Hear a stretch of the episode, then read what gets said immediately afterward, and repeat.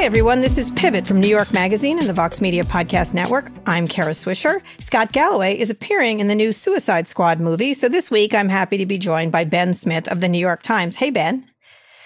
Hey, Kara. I think I have to start to ask you a question about a couple of things. The video sharing site Rumble, popular with many conservative viewers, has announced content deals with Tulsi Gabbard and Glenn Greenwald. Well, that's a dinner party I don't want to go to. Uh, so, unlike YouTube, Rumble does not ban videos for spreading medical misinformation. Senator Rand Paul mentioned Rumble as an alternative to, after he was banned from YouTube last week. If you want to see the video, it's up on rumble.com. Rumble.com does not censor the news. And Rumble's chief executive, uh, Chris Pavlovski, claims the site went from 1 million users last summer to 30 million users today, still tiny in comparison to YouTube. What, what thinks you of Rumble?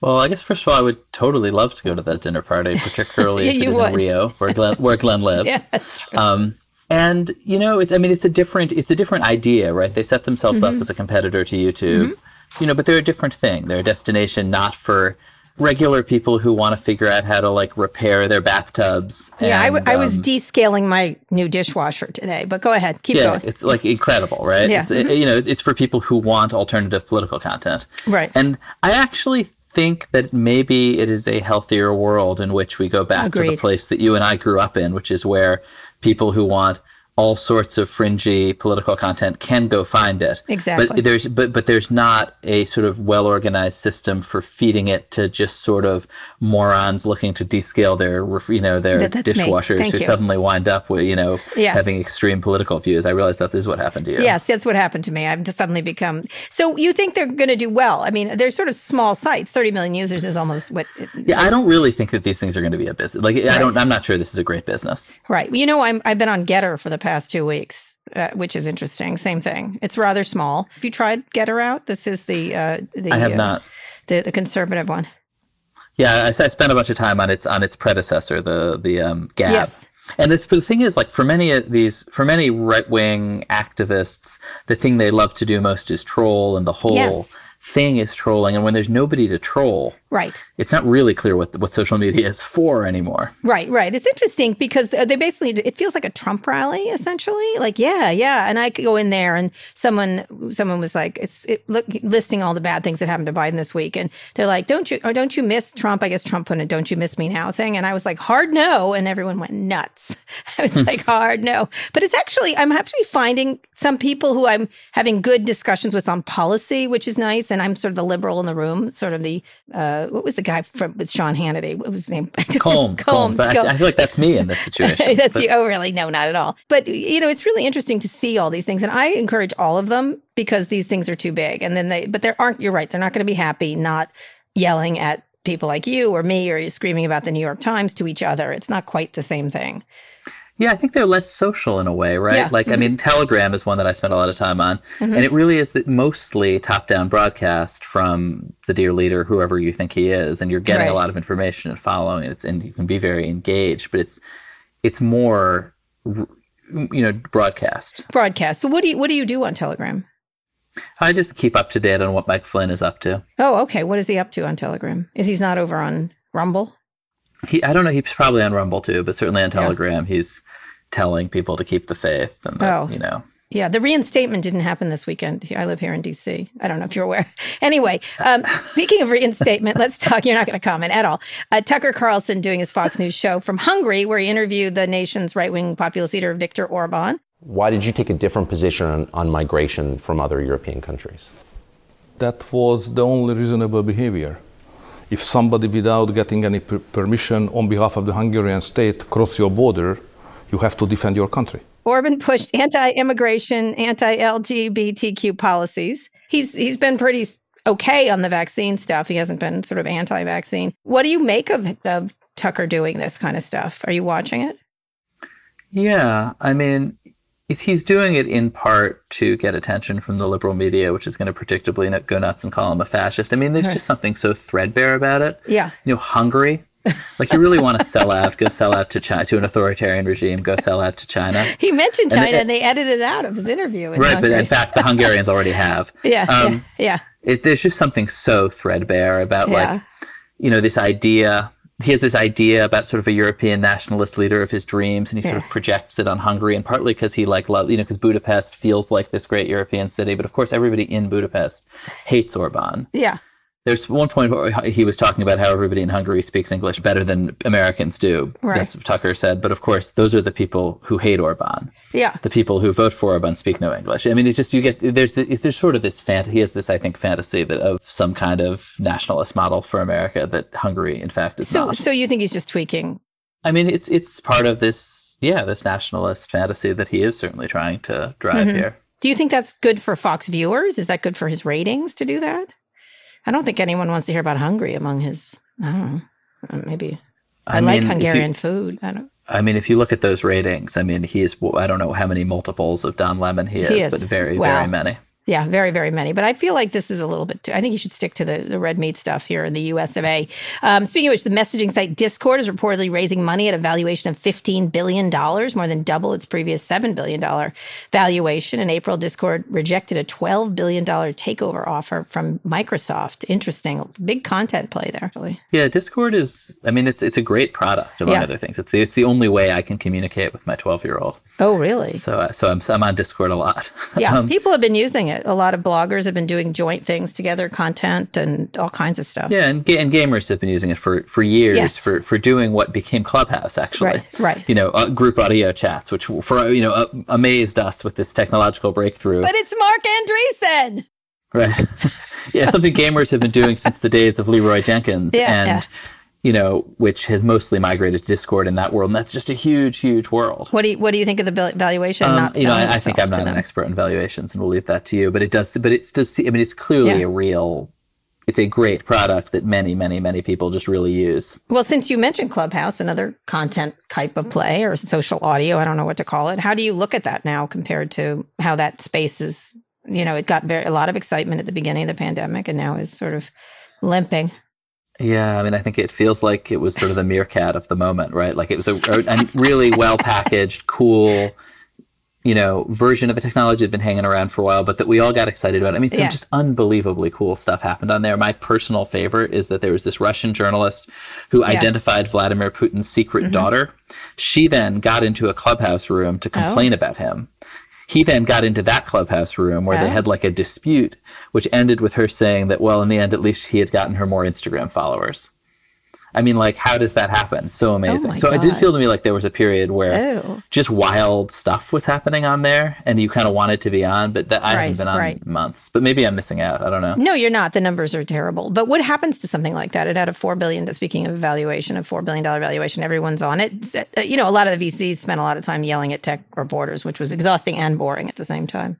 Yeah, I mean, part of it was right. This idea, it, it sort of rode this wave of hype around planning to destroy journalism with it, and we all gave it lots of oxygen because it was going to be the thing that Yeah. destroyed journalism in the end, and um, it didn't. Yeah, it didn't. Not yet. There's all kinds of things destroying journalism.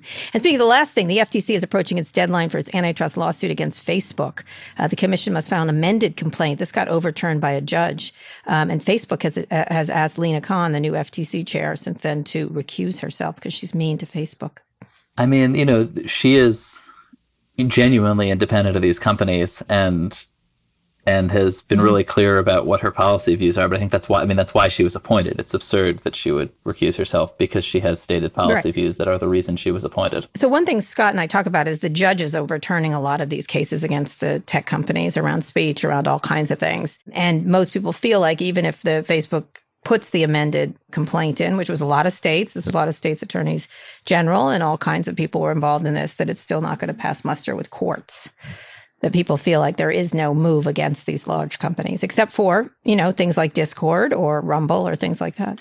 Yeah, and I do think that you're already seeing the just existence of Alina Khan F- FTC, you know, changing the way these folks look at mergers and acquisitions. I mean, I think that I think just it's obviously the kind of consolidation that you saw over the last ten years is going to be much much harder. Mhm.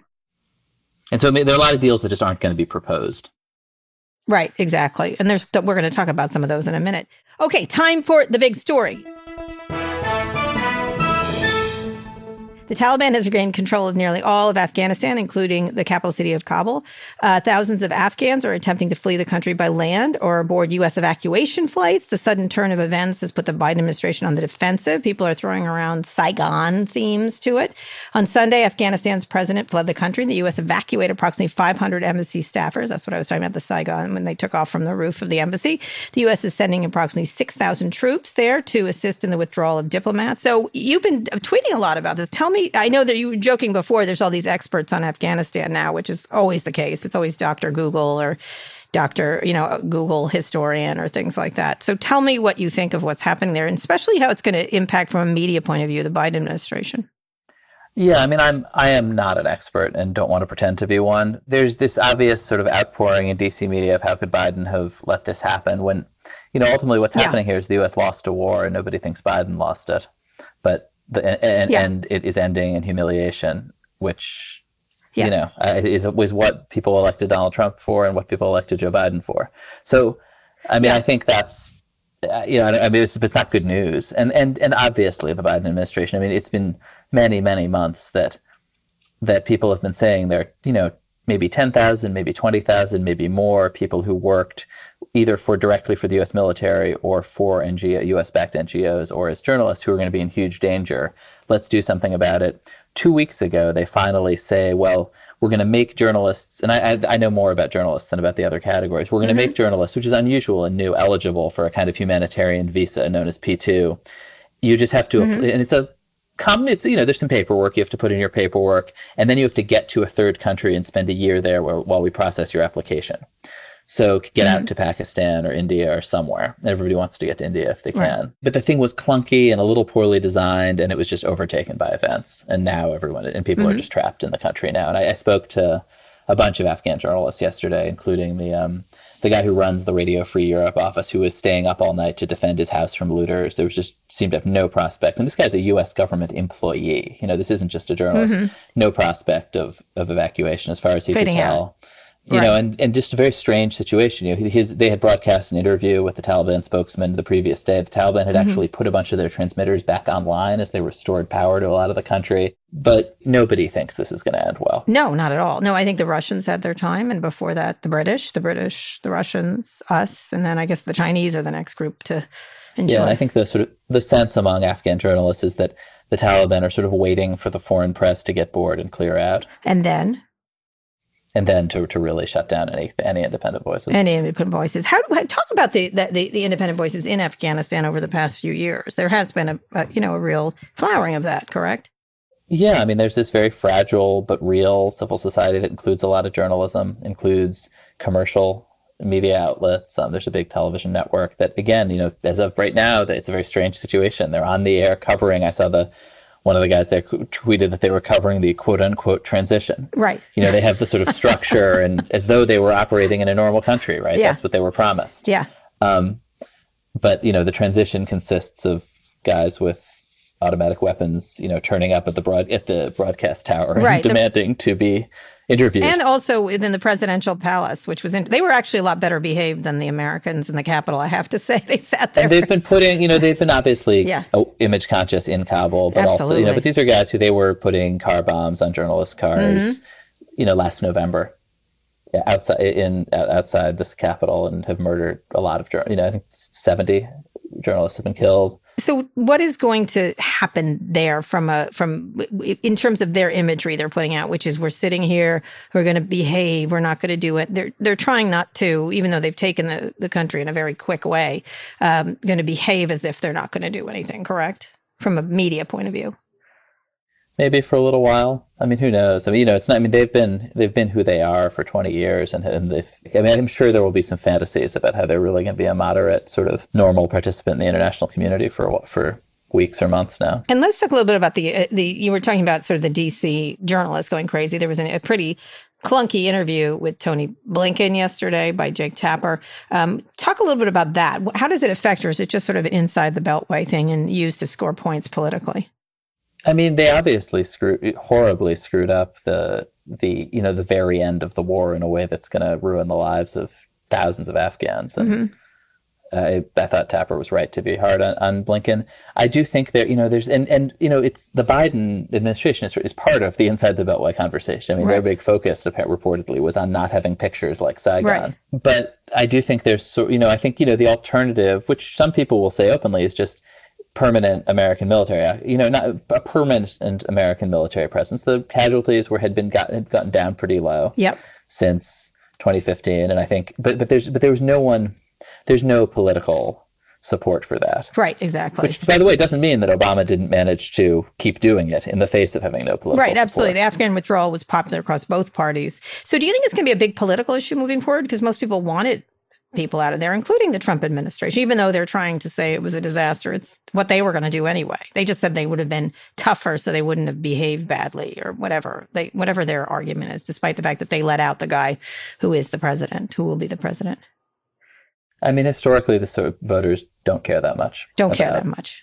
Yeah, things like this. So what what what what should be the what should the Biden administration do, if anything, from a media point of view here? Just move along. Just we're going to move out. Or- Uh, From I, I don't think it's really a PR or media problem. Yeah, It just honestly. Like no, I don't think. I think it's a. It's. I mean, they should try to get the you people know, out. the people who have put their lives on the line for the U.S. out as much as they can. hmm And then where do you think the media will focus here? Do you think it'll focus on the women and girls, or you know, this is something that was hard fought to get them into schools and things like that? Because from from any, I'm not talking about a PR point of view, from a from a hu- Yeah. human point of view, this is a I mean, the, there was the, the media and you know the various administrations told a story that was like you know in large part false Mm-hmm. about you know that we had built this grand infrastructure of schools all over Afghanistan. Rosa BuzzFeed, we had a great reporter Azmat Khan Uh-huh. who went to a lot of those schools and they didn't exist. They, they called them ghost schools. Mm-hmm. Right. So there was a lot of we, there was a lot of delusion on our end about what was in fact real there, and that that I guess in some way we'll have to get unwound yeah, as well as but but also there were a lot of people whose lives were changed and who were living particularly women Mm-hmm. in a totally different country than is about to they're about to live in and i do think well, that's a great you know that's an important story we'll get a lot of coverage All right. Let's go on a quick break. And when we come back, movies are coming back to the theaters, but will audiences? We'll speak to author Julie K. Brown about her new book, Perversion of Justice, the Jeffrey Epstein story, which is a story about journalism, very much so. Stay with us.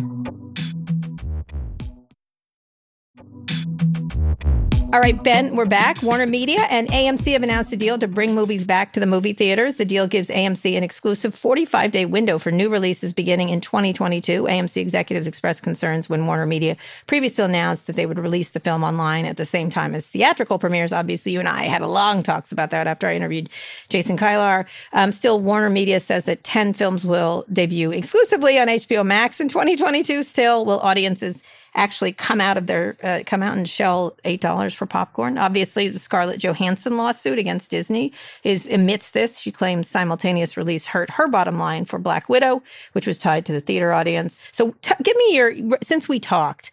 Hollywood had had its fit, and now we're moving on. And Disney is, is doing the same exact thing, and so are probably the, a lot of the other studios thinking about it. So, give me your large picture, and then what you imagine is going to happen here with movie going.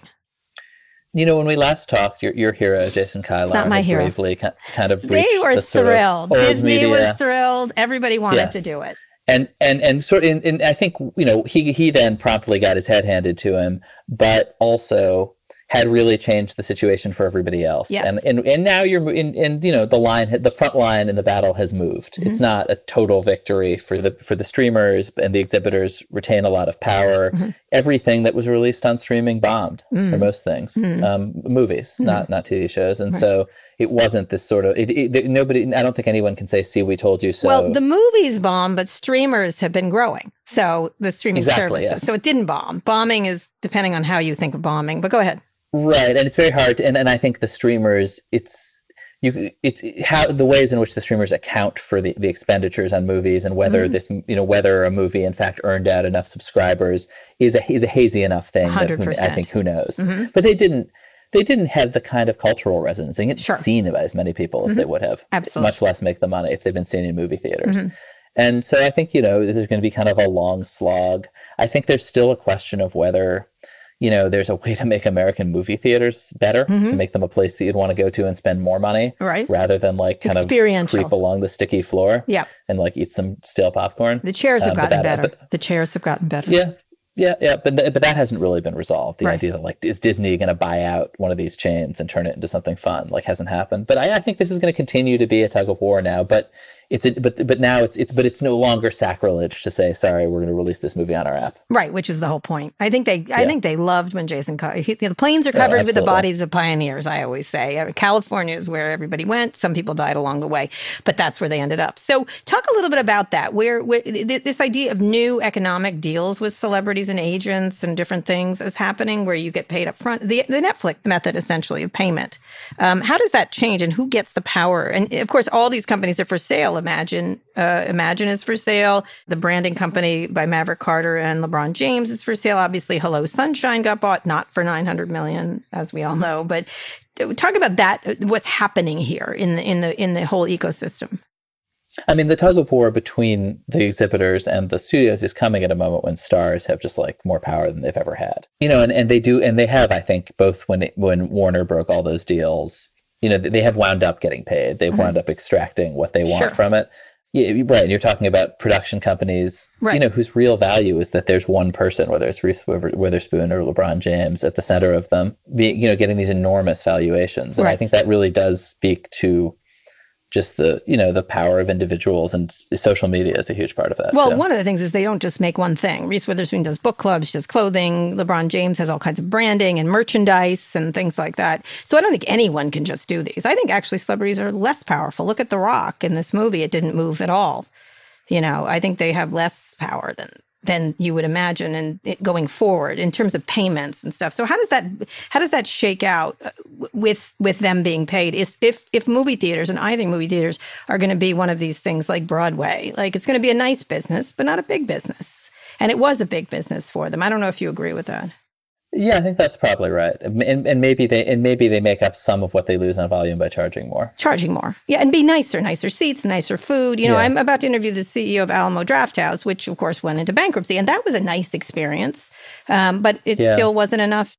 Yeah, I mean, I think IMAX is actually the company that's really benefiting. It's not like I haven't been to one in a while, but but I think that's the style of movie that people are going to come Right, out something for. Something that you can you Yeah. something and something that you can get an experience you can't get at home. Well, the thing is, getting at home is amazing. Actually, I just put in a new TV for my kids, and they're not. They're never going to movie theaters ever. And not. It's not the pandemic. It's not COVID. They're not worried about stuff like that. They're worried. They just like where they are, and they like their food and their tiny little refrigerator there. And I just, I getting people to go back is really something I just don't. Maybe I'm wrong about this, but I don't think it's going to be a big business. It's going to be a fine business, but not a, the kind of business that Hollywood's hoping for.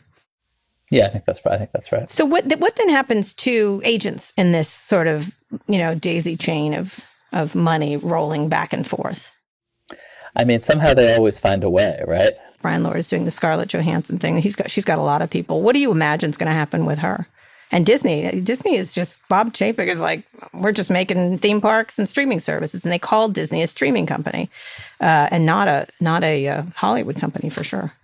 And Disney has really more than anyone done something really clever with Marvel, which is have these ens- ensemble casts, Right. Where if they can't if they can't agree with Scarlett Johansson, they can leave her out of the next movie Or and kill her. She's been she was killed in the she was killed. Um, oh right, sorry, or not bring her back, Yes. whatever that you know. The sister's Um, coming back. I'm a big fan um, of Marvel, but go ahead. No, no, it's incredible. Yeah. But also, they're very they they tend to they they have set up a structure where they're not hostage to a single star. Uh-huh. All that said, I think usually these big fights with agents always wind up in you know handshake deals at the end, or, you know, with some compromise. And and I think that the Disney certainly didn't win the PR war by you know when the faceless Well, yeah. corporation goes out and calls the popular star greedy. Well, is she greedy? Because question, you answer that. Is she? Was she greedy? So I'm sort of supposed to make a moral choice between whether Scarlett Johansson should make money or whether she should go to Disney Corp's bottom line. I would, I guess, I would personally rather she got the money. If you just, I mean, if that's the choice, right? I mean, most people probably would. I would like her to have a nicer house or something. yeah, Um, yeah. She, she's got I that mean, nice the Disney, the Disney, the Disney bottom line is a hard thing to root for. yeah, but they did it. Why did they do it? What? Do you, why? They did it for a reason. They're not that stupid. Like maybe I mean, I they- think they had to show that. I think they were trying to show they were willing to have a public fight with a big star yeah. So to, everybody warn, to warn the next one. to warn the next one. All right. So where where do you finally, before we get to Julie, is is where do you imagine the streaming wars going next? What is the next big thing? Because there's st- there people are pushing forward in these. I, I I have all the streamers. Not everybody does, but I was at, adding it up, and I pay less for streamers than I would going to movie theaters, and that's fine because I get a lot of the stuff I want to see. I mean, I, I don't think normal people have as many subscriptions as you and Yes, me. Yes, that's true. Um, I mean, the two two things that are, I mean, the two two different things are happening. I think there are some people who are seeing people kind of use it in more an a la carte way. Like I subscribe to Apple TV to see Ted Lasso and then promptly unsubscribe. Okay. And I don't really see myself as having a relationship with any, with Apple TV. Right, right. I see myself as purchasing a show and for a minute. Right. And that and that that's not really a subscription. Right. I mean, I think you know the other the other thing is you know are there going to be you know that I think these things are going to start getting sold as bundles or at Right. least some of them are and you know will you get the CNN You kind of get it Um, now with Comcast. I just I just signed up for a new Comcast. I got I got Netflix, HBO, a whole they all came in a group to me, which was interesting. Yeah, and who's bundling, right? Is it Comcast It or is Comcast. Netflix going to say, "Hey, we're going to allow you to bundle with some news channel?" Or I don't know. I mean, I think there, there's tons of space for that sort of thing, and and tons of different levels at which it could be done. Like, could your phone company could be doing it? So what happens to Netflix? Who is the winner here? Is Netflix continue to be on top? They're going to be they're getting a lot of pressure. They're obviously moving into gaming. They're moving into lots of things. They have run the track around these companies for years and now they're all here. I, I tend to think that the content matters more than the technology. Like Mm-hmm. the tech of streaming a movie, it's not that complicated. You play a video, you watch it, you enjoy it. Although HBO like seems insistent on proving that wrong because when it like it like you know if it really just breaks or starts in the middle or like keeps crashing and giving you weird error messages, this isn't complex technology. Or maybe it's I mean it may be tough on the back end, but Right. but I think Netflix's edge in having better tech. I don't know. I'm going to watch the better show, and, Yeah. and I do think that Disney and Warner, and actually Warner, as as they when they eventually get their acts together, you know, are going to be more and more competitive with Netflix. But Netflix just has a huge lead. Right, right. And so you think in a couple of years could Netflix be under threat by these companies? I don't think it's a. I don't- I mean, I guess I don't think it's a existential threat. I just think that it's going to be a more head-to-head competition. It's going to matter more if you've had a hit. Right. All right. We're going to bring on our friend of Pivot.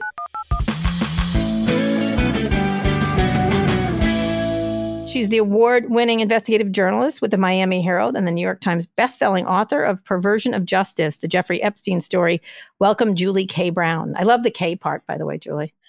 Well, there's a lot of Julie Browns in the world, so I had to differentiate myself some way. I, I always enjoy it. I don't know why. Anyway, your 2018 three part series threw the Epstein case into the spotlight, leading to federal indictments, the downfall of Jeffrey Epstein. The new book recounts the case, the victims' fight, and how Epstein managed to avoid prosecution for a decade. I'm going to start off um, because I think one of the things that I was really struck by is this is a lot about journalism this book it's of course about epstein and what you've done i'd love you to sort of talk about that at the top and then ben will have a million questions of course but talk a little bit about what because it was a it was a journalism struggle to get the series in and then also you recounted it really well in the book Well, I didn't have a lot of lead time with this book, quite frankly. I only had six months to write it, which is very, very short turnaround time. So I wasn't going to have a whole lot of time to go out. This story was so mammoth Mhm.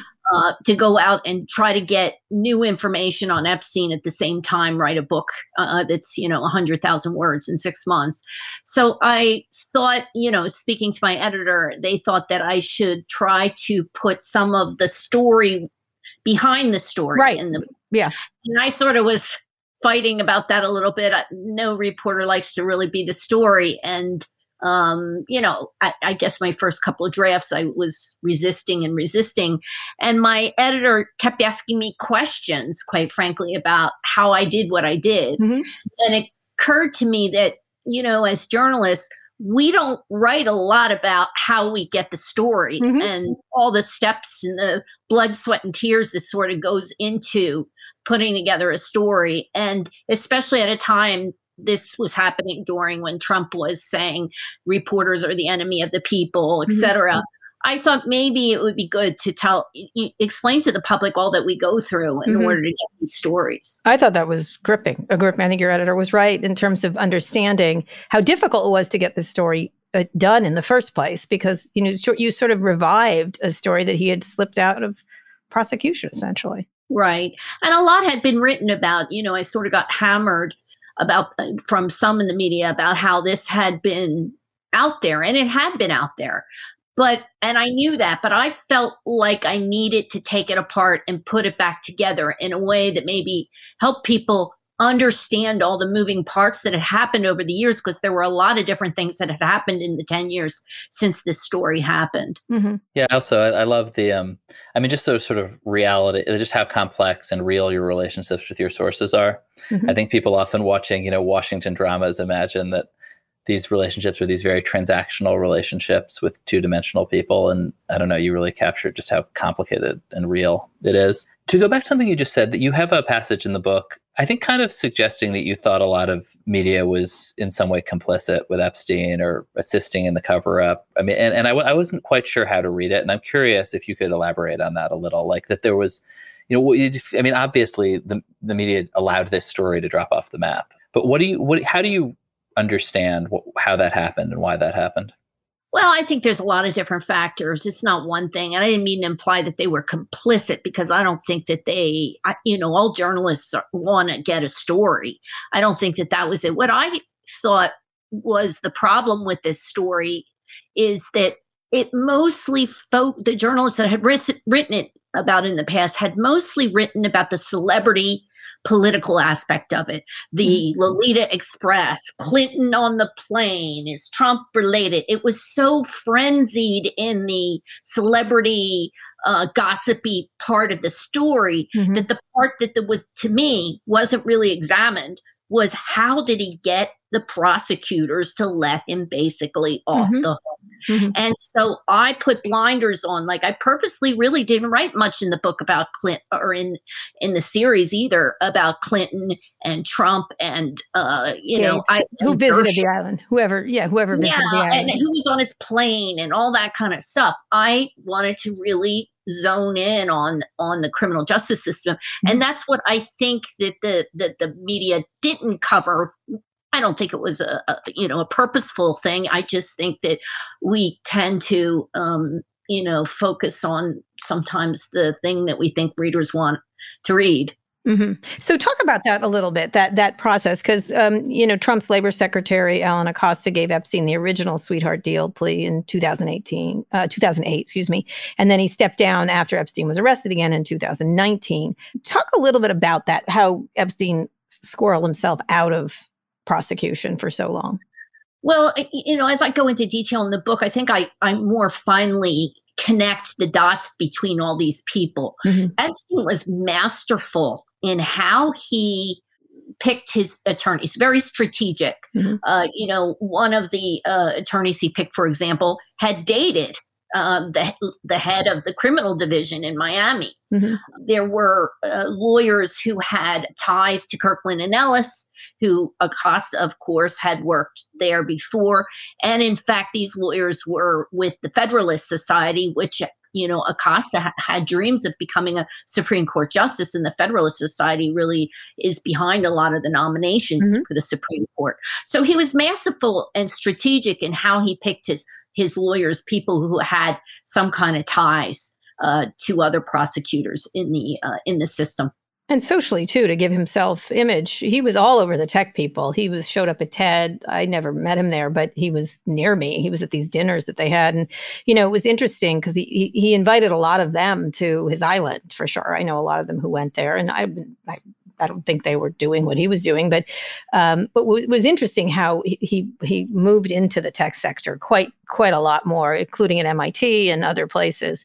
Um, and at one point, one of his PR people said, "Would you like to come meet him at his mansion?" And I was like, "No, he, he's a he's a convicted pedophile i think like i didn't want to i wasn't covering the story i was like he has nothing to do with tech which is was he just and he was like this person meets him and this person meets him so I, when you think about how he did that why why did people give him a pass after that original you know the plea deal happened well remember he got he pleaded guilty to mm. solicitation right. of just a single really charge of solicitation of prostitution and mm. solicitation mm. of a minor for prostitution and you know we all think of prostitution is really not that big of a deal of a crime and so mm-hmm. he could easily point to people. Look, I got caught with a prostitute. Or I didn't know how she was so. She, she looked eighteen. I think that was one of their. yeah yeah yeah and and the idea that he had and remember especially when he got out um it took a while for that plea agreement to become public it was sealed Mhm. and he- it was like a year before that became Mhm. public and even when it did it was unclear what does co-conspirators both named and unnamed mean? What does this really mean? And you couldn't tell really how many victims there were. It took a while for this whole thing to kind of unfold where they knew where you realized what the depth of this uh, crime was you know? So initially it was just a prostitution crime or at least that's what he could tell people One of the things, I mean, the, I sort of picked up the book in part hoping that it would like resolve all remaining mysteries of the Jeffrey Epstein case, and you know, which is perhaps a lot a high expectation. But Yeah. it seems to me sort of hanging over all of this, and the thing, you know, if you sort of talk to regular people about Epstein, the there is a belief that not just he wasn't just a rich felon who kind of paid people off to get himself off the hook. He was the leader of some kind of sex trafficking ring, and that and that and there are obviously suggestions all over the place in sort of popular culture that he was blackmailing prominent people who had who to whom he had supplied underage mm-hmm. girls. And I think you know, reading this, it's I don't know, I don't know. What do you think? Is that true? Well, here's the thing. He, there's no doubt he had cameras in his houses. We know that that happened, and we know that right before they served the search warrant, they pulled out a lot of computers from his house. So he had his places pretty wi- wired. So if you were a guy that went to his house and maybe you did something that you shouldn't have done, uh, it is now how many years later? You know, over a decade later, you you might still be worried about whether there might be something out there. So in my mind, it's not even uh, material whether it really exists and in what format uh, does it exist? Because it was back in 2008 and our technology wasn't as great back then and who knows. But just the fact that it's possible is enough to make these people not sleep well at night i would think Mhm. because you just don't know whether it is.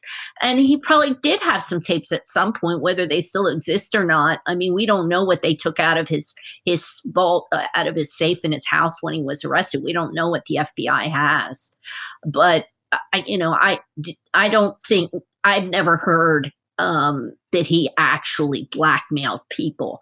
But like I said, if they were there and they were doing something they shouldn't have, the chances are you know, there is a good chance that there's a recording of that somewhere, you know? So where does that go? Where do those recordings go now? Well, the FBI would keep them. I mean, the FBI has never released even its original investigation from back in uh, 2007. They've never even released those files. The, the files they've put out there are so heavily redacted and full of gobbledygook, you would never really be able to understand them. You know, there's there's really nothing there because they still, you know, it's still not released to the public. And when will it be, or what will happen to it? I doubt it. I don't. I don't know unless maybe a member of some members of Congress demand. But I don't know if there's a stomach for that. Who knows what's in that file? You Mhm. know. I, Yeah, well- you know, it'll open up a lot of can of worms. I'm sure, and I'm not so sure if if the FBI wants to get get go there. So to Right. But one of Epstein's longtime accusers, uh, Virginia Giuffre, uh, filed a lawsuit against Prince Andrew last week, claiming that he took part in the abuse. What do you make of this? And he's suggesting photos of him and her and Ghislaine Maxwell are fake. Uh, where does, does that bring out this information? Well, yeah. If it goes to, uh, you know, they're going to go into discovery, and he, he, you know, he's going to have to show where he was. I mean, there is a date that that particular event happened Mhm. that she was with him. And so he he you know there's going to be discovery around this and i'm sure that he's going to have to show exactly where he was and when. And you know they're you know that's part of it. They're going to try to prove and that's exactly what virginia did, tried to do with the maxwell suit. She sued Ghislaine maxwell epstein's uh, ex-partner now uh, waiting trial and sex trafficking charges uh, in New York herself. But there was a uh, extended, law, very lengthy, bitter lawsuit between Virginia and um, Maxwell that Mhm. led to an awful lot of material um, Yeah. involving. Became more of a lawsuit into showing what Maxwell was doing. Mhm. So I theorize that's exactly what this lawsuit with the prince is going to do. They're going to try to prove in this lawsuit that he actually uh, was involved. One of the chapters of the book is titled "Jeffrey Epstein Didn't Kill Himself." Why do you think that? You know, I covered Florida prisons for a long time, for four years. I know the way things happen in prison, and some of the things that they said happen just don't make any sense to, to anybody that follows prisons. Um, look, uh, it doesn't matter what I think. Uh, the fact that his lawyers, who had seen him up until the time this happened, his brother, uh, and you know the forensic pathologist that was at the autopsy, don't believe he killed himself. That's one side, and then the other side is we have the this medical examiner in New York who wasn't, by the way, the one that made the decision was not the one at the autopsy. There was another medical examiner at the autopsy who agreed with Baden that it, that she she was saying, I don't think this looks like a like a suicide. Mm-hmm. But the medical examiner who's off, who wears the you know the hat, so to speak, in New York, she ruled it a, a, a suicide, but has provided no evidence. Uh, otherwise, you know, to, to dispute what um, Baden has said, which he's, he he believes for a number of reasons uh, that he didn't commit suicide. Now, I think it's possible he could have um, had help in that, you know, he was a guy who probably didn't even tie his own shoelaces. He had butlers doing everything for him. Mm-hmm. I just don't see him uh, doing this by himself. Even if he had wanted to commit suicide, I think that he probably would have paid somebody to do it because it's a pretty hard thing to do what he know, is alleged to have done, which was, you know, tie this around the top bunk and pull himself with such ferocity that he would have broken three uh, bones in his neck. So, what, which way do you go? That he hired someone, or you just don't know? Well, I just don't think he could have done this by himself. Right. You know, and the fact that you know, look, we have, uh, you know, the video wasn't working. Yeah. The cellmate was pulled out an hour, and the cellmate wasn't just pulled out for the, the cellmate was taken to another facility for whistleblowers. Mm-hmm. Okay. Mm-hmm. The cellmate was taken out hours before. The videos weren't working. Then you have not one guard, but two guards essentially falling asleep at the wheel. You know, there's then they they take his body out. That's crime 101 is you don't remove a body, you leave it as it is because it's a crime scene and you got to preserve the evidence. So they don't even have a picture of, you know, they have to take whoever's word for it on exactly how his body was found. So it's just so problematic that I think that it deserves um, another look. Yeah. And certainly the Justice Department is looking at it for two years. We still don't know the results of their investigation.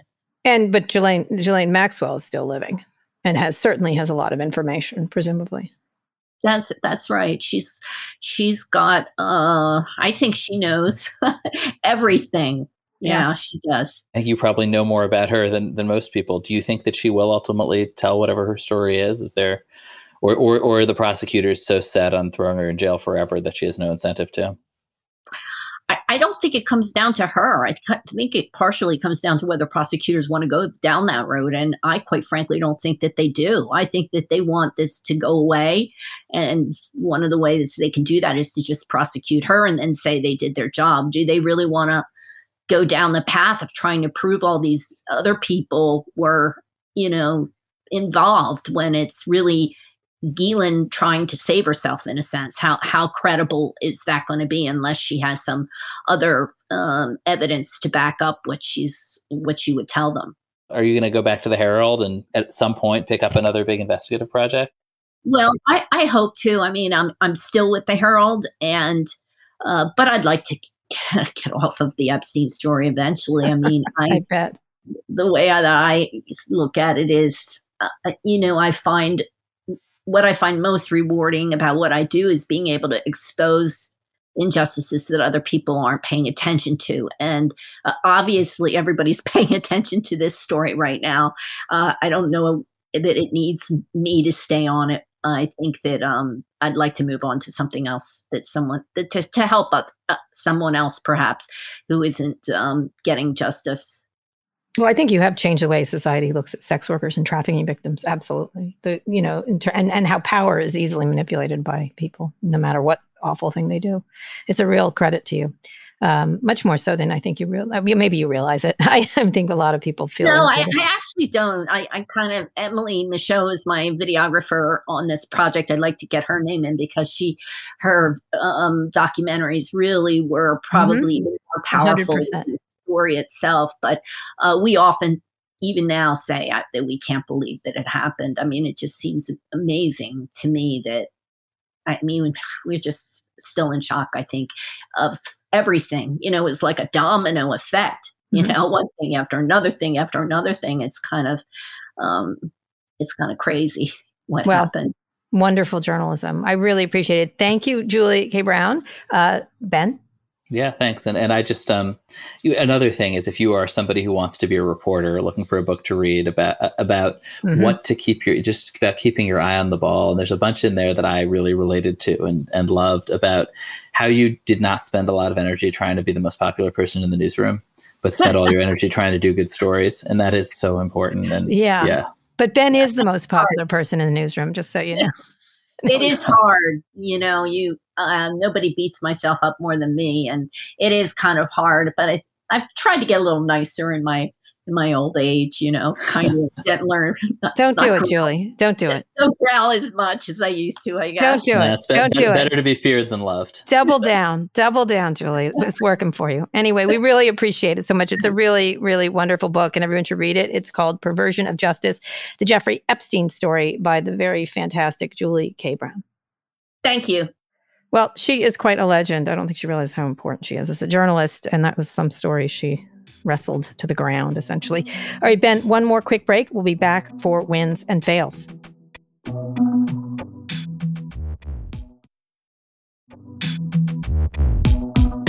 Okay, Ben, wins and fails. I'm going to just let you have that this one this week. Um, you know, on, on the win side of the ledger, I suppose, a really interesting story in the Times about how the essentially right wing backlash um, publishing business is just minting money right now. Uh-huh. And I, I think it would be safe to say that, that in the media business, the, the backlash is basically winning. Meaning, explain that. Yeah, I mean, these, you know, book anti anti racism, books about how terrible critical race theory is, that whole universe of, of media is just exploding right now. And, Why, and I why think, do you think that is? Why do you think that is? I think you know big gains in civil rights are always followed by a really vicious backlash, and that's I think where where we are right now. But I think it, I think it, it's it's still kind of ramping up, and they just if you just sort of if you sort of look at this story and just look at the sort of sales figures, I mean it's probably not a surprise, and you know looking at Fox News's ratings, you see it too. But I think that's really it's a real window I think into where the country is politically right now. All right. Fails. Uh, fails. I mean I. I think I think uh, Twitter experts on Afghanistan had, a- had, had a pretty rough 24 hours. It's just de- depressing to Because- say. Why? It's, it's like, is it, you mean you were, you got off the COVID doctors, the Dr. Googles? Yeah, I don't know. I mean, you know, they, like they, we this is this very complex and horrible conflict Yes. that's been going on for 20 years and you see people trying kind of glibly to fit it into the politics of this particular moment on Twitter to get some retweets and it's like, you know, it's It is. depressing. It is. The, I, I always love getting my, for example, vaccine advice from venture capitalists who seem to enjoy doing it. That's always my. you know the venture capitalists they were you know it's funny because like everybody else at some point they were actually early on they were so on it Yeah. and actually and and, and they were and they were very early to, to think that shaking hands was dangerous and i remember Yeah. in february going into a room full of vcs and them saying like no no handshakes no handshakes and then of course we sat in the, inside in this room for an hour but um Right. Right. Yep. Yep. Yeah. Yeah. Yeah. They're they're they lost their minds. All right. Those are good ones. Those are good ones. So Ben, that's the show. But what are you working on? What are you working on right now? What interests Ben Smith? I mean, I think that like you know that it's so media is so often the story of this pendulum that is swinging, and whenever you decide that well, it's all about small scale subscription businesses, you know, Mhm. whenever that consensus is reached, it's almost immediately wrong, Yes. and and then you it's it's sort of the moment to be like, oh look, actually, it's like giant advertising businesses like Red Ventures, which I wrote about this week, and in general, I think you know I'm sort of interested in in, in how that sort of pendulum is going to swing away from wherever we think it is right now. Um, I mean, obviously, there's this also this just real decline in in I mean everybody's subscription either their subscriptions are falling or their subscription growths have slowed post Trump. Yeah. Um, and I think for a lot of publishers, that's a really complicated, interesting challenge. And then the other thing that I hope one of your listeners will, will tell me how to write this column. Mhm. I mean, just the world's biggest open secret is the sort of shameful Hollywood capitulation to China on everything Yeah. at every moment That is um, a fail. it's become sort of a boring story because it's you write the story, you say, well, Apple has a you know that Apple has a rule that they're not allowed to say anything mean about China, and everybody shrugs and moves on. And and I, I'm sort of trying to figure out how do you write a column like here's how to get here's how the here's how to sort of stop the media business from doing this, and I don't really know the answer. But it, it is curious. a really interesting thing because every time I, I have been writing about problems with China for years in terms of tech and things like that, and um, which is usually sort of a sort of Tucker Carlson zones being, you know what I mean, like going Yeah. after China, and I, it's a really fascinating thing to get the reaction to it. Like it's it's quite. I'm like they're they are the menace of the next century to us at least for sure and they're very good at it it's not like they're the stumble bums of russia you know what i mean these are very good at what they're doing it's an interesting issue I, john cena thing made me sad for days i have to say Yeah, the John Cena thing was was loathsome, and how and there's no there's no professional consequence for him for that. There's no, No. consequence for the studio. All, and and you know, and, and there's obviously a strong argument that well, on balance, it's better for the U.S. that that Chinese consumers are seeing these American movies and buying Oh, these. stop. Amer- It's better for Disney that they're buying these American movies. I guess that's the argument. doesn't teach Um, them doesn't teach them anything it's a it's a, when i call china a surveillance economy people go nuts i'm like it's a surveillance Yeah, I'm not, I'm not sure it's like it's that sort of straight. I mean, I'm sure there are lots of different factors at play, but Yeah. it- you would think that you could shift the incentives so that Disney was not rewriting its movies to please the Chinese government. And I think, you know, then does raise the question, should you have companies that both operate theme parks in China and make movies, or should Yes. that not be allowed? That is a very good question. I mean, one of the things, if you remember going back, Murdoch uh, at Me- News Corp had that. It goes back a long ways. And there was another Disney movie that they did the same thing too. It's almost con- persistent. And, and tech companies, when they get there, they have all those issues, or, or they don't go there at all. Yeah, and in the Um, news business, I think people have really found that you cannot both do news and business in China. 100%. 100%. Anyway, really smart show, Ben. I really appreciate it. You can check out Ben Smith's column, The Media Equation, at the New York Times. Come back Friday, where I'll be joined by guest host Casey Newton, the tallest man in Silicon Valley. Go to nymag.com slash pivot to submit your question for the Pivot podcast. The link is in our show notes. Today's show was produced by Lara Naaman, Evan Engel, and Taylor Griffin. Ernie Indradat engineered this episode. Make sure you subscribe to the show on Apple Podcasts. And if you're an Android user, check us out on Spotify or frankly, wherever you listen to podcasts. If you liked our show, please recommend it to a friend. Thanks for listening to Pivot from New York Magazine and Vox Media. We'll be back later this week for another breakdown of all things tech and business. Just so I would, I mean, I would like to also thank everyone for listening to something from Vox Media. I've never had that opportunity before. Thank you, Ben.